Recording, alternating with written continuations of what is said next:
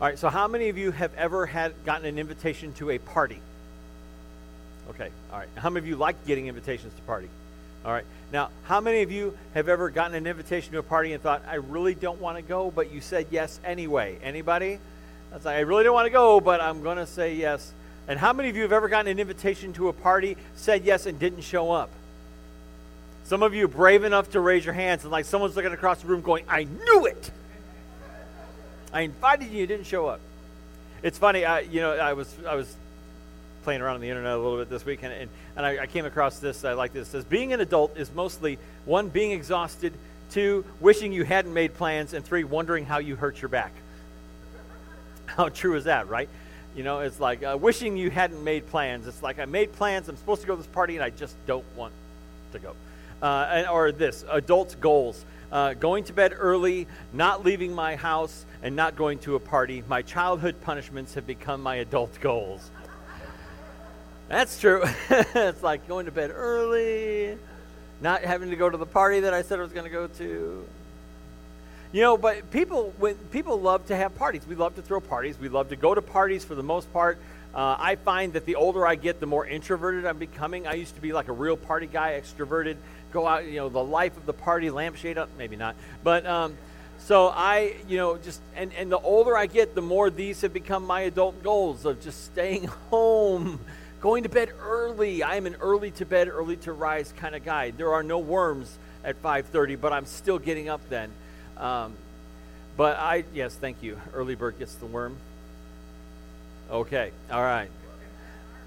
My, there are worms. Um, so when it comes to going to parties and, and, and, and, and being invited to parties and not showing up, it, it's kind of rude, you know, to not go to a party that you said you were going to, that you RSVP'd and said you were going to go, uh, and then, but something came up. Uh, I read on the internet some uh, interesting excuses that people made for not go, attending a destination wedding. Uh, one of them was that uh, the, the, wedding, the wedding was going to take place down in Mexico, and this family didn't want to go. And so what they did was they ended up, they said, sorry, we're having a family vacation. We're going on family vacation. And they hadn't planned the family vacation yet. So they went to the, the great lengths of actually planning a family vacation uh, at the same time as this wedding so they wouldn't have to go. How much do you not want to go to a wedding that you would say, we're going to plan an entire family vacation instead? Now, there's other excuses people have given, uh, such as, you know, I'm having uh, surgery or this, that, or the other thing. One of them I saw was explosive diarrhea. Explosive diarrhea was their excuse for not going to a wedding. Now, I want to know when did they get the invitation and when did they RSVP no? Because if it's like a year from now, how do you explain that? Yeah, I'm planning on having some bad Indian food the night before your wedding, and so I'm probably not going to be able to make it. That's intentional right there. But when it comes to excuses, and, and sometimes we make lame excuses for why we don't want to do something. We'll make lame excuses for why we don't want to go somewhere. We'll make lame excuses for why we don't want to go to a party. Any of you have ever made a lame excuse for not going somewhere? I have. Um, never to church. Never to church. Right? Mm hmm. Mm hmm. No, we don't make. Uh, we're not supposed to make lame excuses for not going to church. We're not supposed to make lame excuses for not giving our lives to Jesus, but people do, and people do come up with some interesting excuses for why they cannot do something, or why they can't go to a party, or why they can't go to a banquet, why they can't go to a, an anniversary party or a wedding. Uh, people come up with all kinds of lame excuses. Well, yeah, just be honest and say you don't want to go. I just don't want to go. But then you're worried, well, I'm going to hurt their feelings. Instead, they find out that you made a lame excuse and their feelings are hurt twice. Now, when it comes to our faith, when it comes to God, we need to cut down on lame excuses. This morning, we are going to talk about our next parable in the book of Luke. And we're going to talk about guess who's coming to dinner. And I'll get into that in just a little bit. But we've been studying the parables of Jesus in the book of Luke here on Sunday mornings. Uh, and what we're going to talk about today is, is, is an important parable in light of the way things are going in our world. Um, and, and, and really, I want to talk about lame excuses. Now, we've, we've been, if this is your first time here today, we've been looking at parables in the book of Luke, and a parable is just a, a short story that Jesus told. It, it, it's a, a simple story using everyday objects that reveal big truths. And so we're going to talk about a big truth today about who Jesus wants to invite to his banquet, who Jesus wants to invite to his party. Uh, so we're going to look at this today. It's in Luke chapter 14, and it's in verses uh, 15 to 24. So we're in Luke 14, 15 through 24. This is the parable of the great banquet. Now, if you brought a Bible, great. Grab it and turn to Luke 14. If you didn't bring a Bible, you can grab one out of the chair in front of you. It's on page 739. Uh, or you can always use your favorite app on your smartphone or tablet. You can look up either YouVersion or Bible Gateway, um, and uh, we will get you all set up. Um, so we are in Luke chapter 14, verses 15 to 24. And I want to talk about a little bit about the setting uh, of, of what is going on and where Jesus is at this time. He is at the house of a Pharisee. And now we talked a little bit about who the Pharisees are this summer. Uh, the Pharisees were a, a, a Jewish, uh, a, a, sect of the Jewish faith. Uh, these guys were uh, the Holy Joes. Um, they really uh, were into following rules as much as they could. they interpreted the, the, the Bible, they interpreted the, the Torah, the, the, the Old Testament scriptures, and they created all these rules that people had to follow. Over 600 rules. Over 600 rules to follow and to remember and to follow. So, over 600 rules you had to follow. And the Pharisees were legalistic as all get out. They were legalistic to following these rules. They're going to they're going to follow the rules strictly. The problem is they, as Jesus said, neglected the weightier matters of the law. They neglected the weightier matters of Scripture, such as mercy and justice and loving God and loving people. They were more interested in following rules than they were in loving God and loving people. You ever meet anybody like that? I can follow all the rules and I can follow them to a T. But ask me to love somebody, ask me to commit myself to Jesus, ask myself, ask me to commit myself to loving God and loving people, and they don't want to do it. So Jesus is at the home of a Pharisee. And there is a man there in this home who is afflicted with a condition, as it says in the NIV, dropsy. And that's what we call edema nowadays. And that's when the uh, soft tissues fill up with fluid. The soft tissues in your body fill, fill up with fluid. Uh, it can, it's very painful. It causes the skin to swell. Uh, it also uh, contributes to congestive heart failure. Uh, you've heard of this edema, right? Uh, so this is what this guy has. He has edema. Now he is here at this house, and Jesus notices him and says, "I'm going to heal this guy." And he asks the Pharisees a question: Is it lawful to heal on the Sabbath? And they don't say a word. Now they're trying to trip him up. They're trying to get him to break one of their laws so that he can they can uh, have reason to accuse him, and eventually they do, and they crucify him. So they are trying to trip Jesus up, and uh, they don't respond though. When he asks them, "Is it lawful to heal on the Sabbath?" He does. They don't say anything. So he goes ahead and he heals this man. And then he asks the Pharisees a question: If your ox, if your ox was in trouble on a Sunday, on, on a Sabbath, I'm sorry, on a Sabbath, if your ox was in trouble on the Sabbath, would you help it? Again, they don't say anything. And so Jesus goes on and, and, he, and he, talks about uh, the importance of, of uh, loving people. Um, and then he starts talking about a banquet in, in verse uh, 8. He says, you know, he talks about a wedding feast uh, and inviting the right people and, in, and not inviting the wrong people. And he says, you should invite the lame and the crippled and the blind because they can never pay you back. That if you invite only the wealthy and the rich, you know they're going to invite you back to their party. And Jesus says you should invite those who can't repay you. And so then we come up to verse 15. Verse 15 says this When one of those at the table with him heard this, he said to Jesus, Blessed is the man who will eat at the feast in the kingdom of God. Jesus replied, and he's going to tell him a parable. A certain man was preparing a great banquet and invited many guests. At the time of the banquet, he sent his servant to tell those who had been invited, Come, for everything is now ready. So this Pharisee says, Blessed are those who are going to be at the, at the great feast, at the great banquet. And of course, he's referring to himself, and he's referring to his fellow Pharisees. Of course, we're going to be at the great banquet. We deserve to be at the great banquet because we are God's chosen people, and we are the best of God's chosen people. We are the ones who follow the rules, and so we deserve to go to this great banquet. And so Jesus says, let's, let's see about that. And he tells them this parable. And a man is going to throw a, a, a big feast, he's going to throw a, a big banquet. Uh, and he goes out and he invites all of his friends. Now, in those days, you would send two invitations to a banquet. Your first invitation would be to tell you, it's kind of like a save the date. By the way, we're going to have a banquet coming up in six months. My daughter's getting married. We're going to have this great big feast. And uh, so in six months, we're going to have this banquet. And you would RSVP at that time. I'll be there. And then you would send a second invitation that once everything was ready to go, once the meal was ready, you would then send out your servants to go and grab everybody and say, okay, the party's ready. It's time to come to the party. So there's two invitations. The first is the initial invitation to save the date. We're going to have this party. You RSVP. Yep, I'm coming. And then the second invitation is, you know, the party's ready. Time to come to the party. And it was considered very rude to turn down an invitation and to not RSVP. So everybody says, yes, we're going to be there. Jesus continues on in his parable with a little bit of a well, the responses. But they all alike, verse 18, but they all alike began to make excuses. The first said, I have just bought a field and I must go and see it.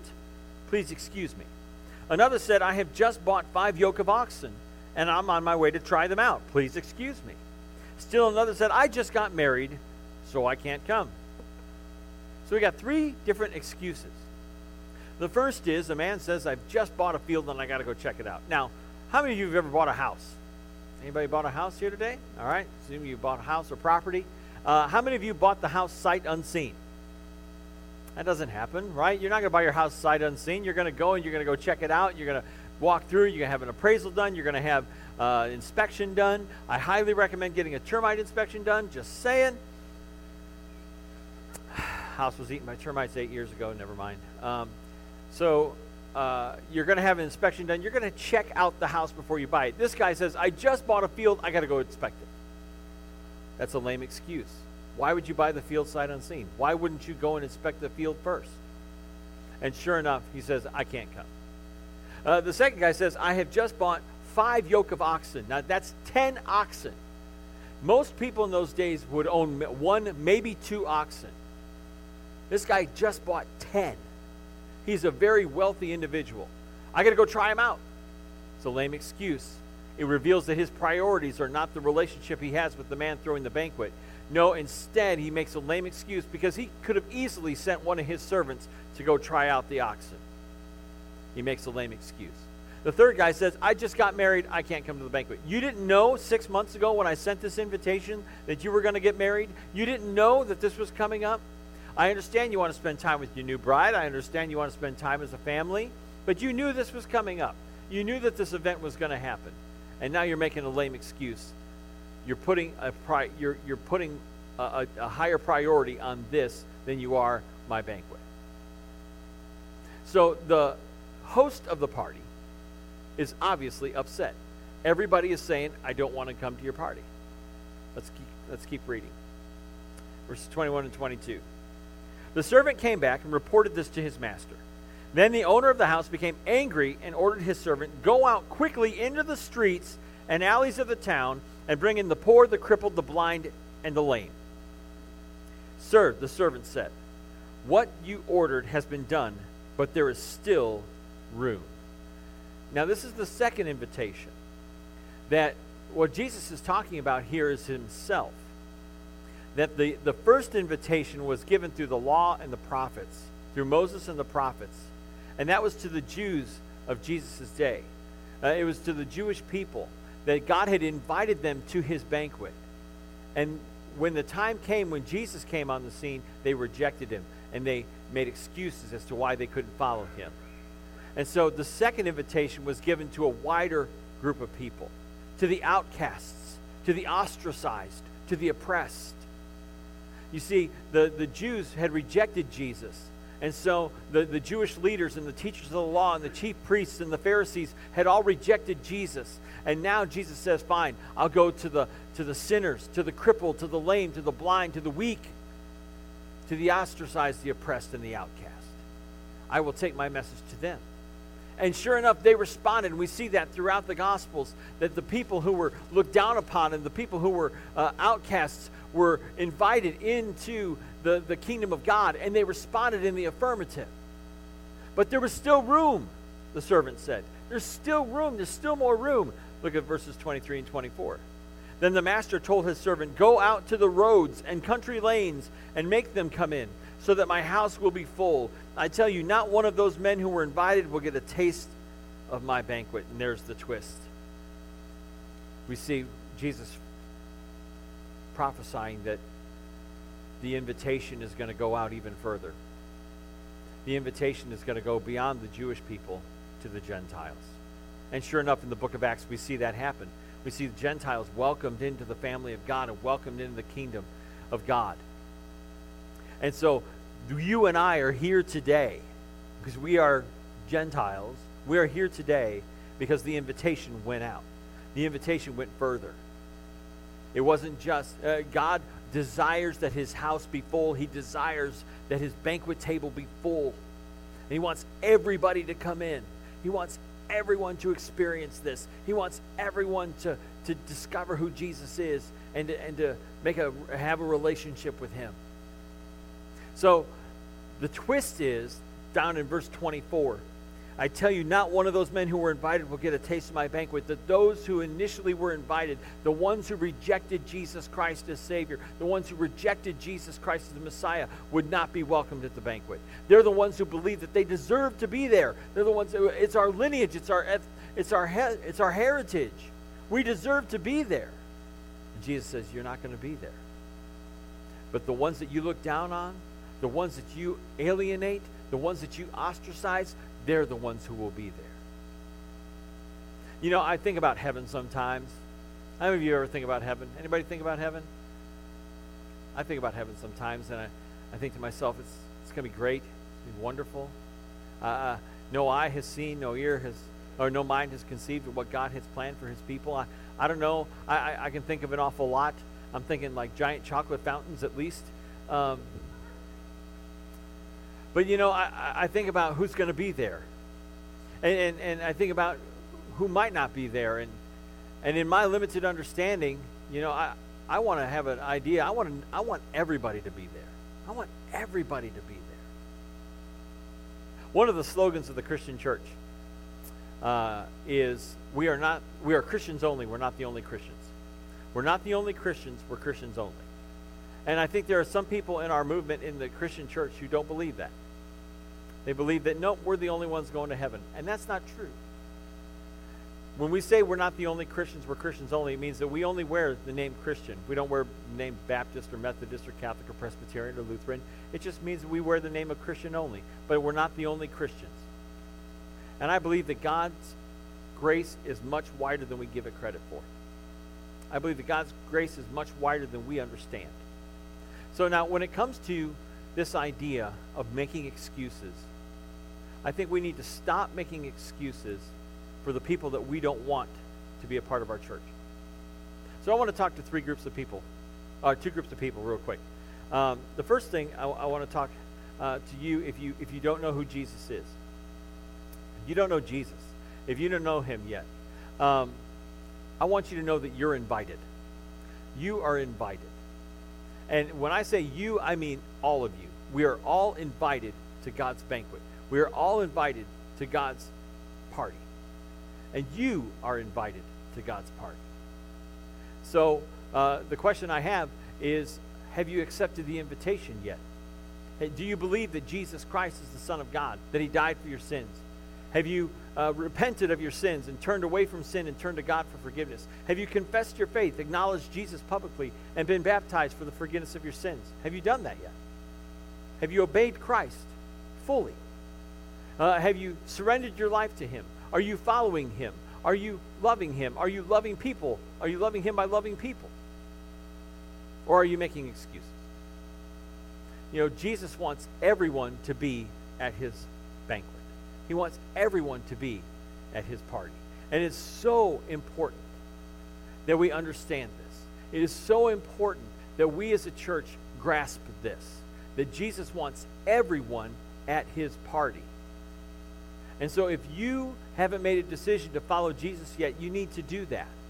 You need to surrender your life to Jesus Christ and, and RSVP in the affirmative for his party. And so maybe the reason you haven't is you're making excuses. Well, don't make excuses. Don't make excuses as to why uh, you can't uh, follow Jesus.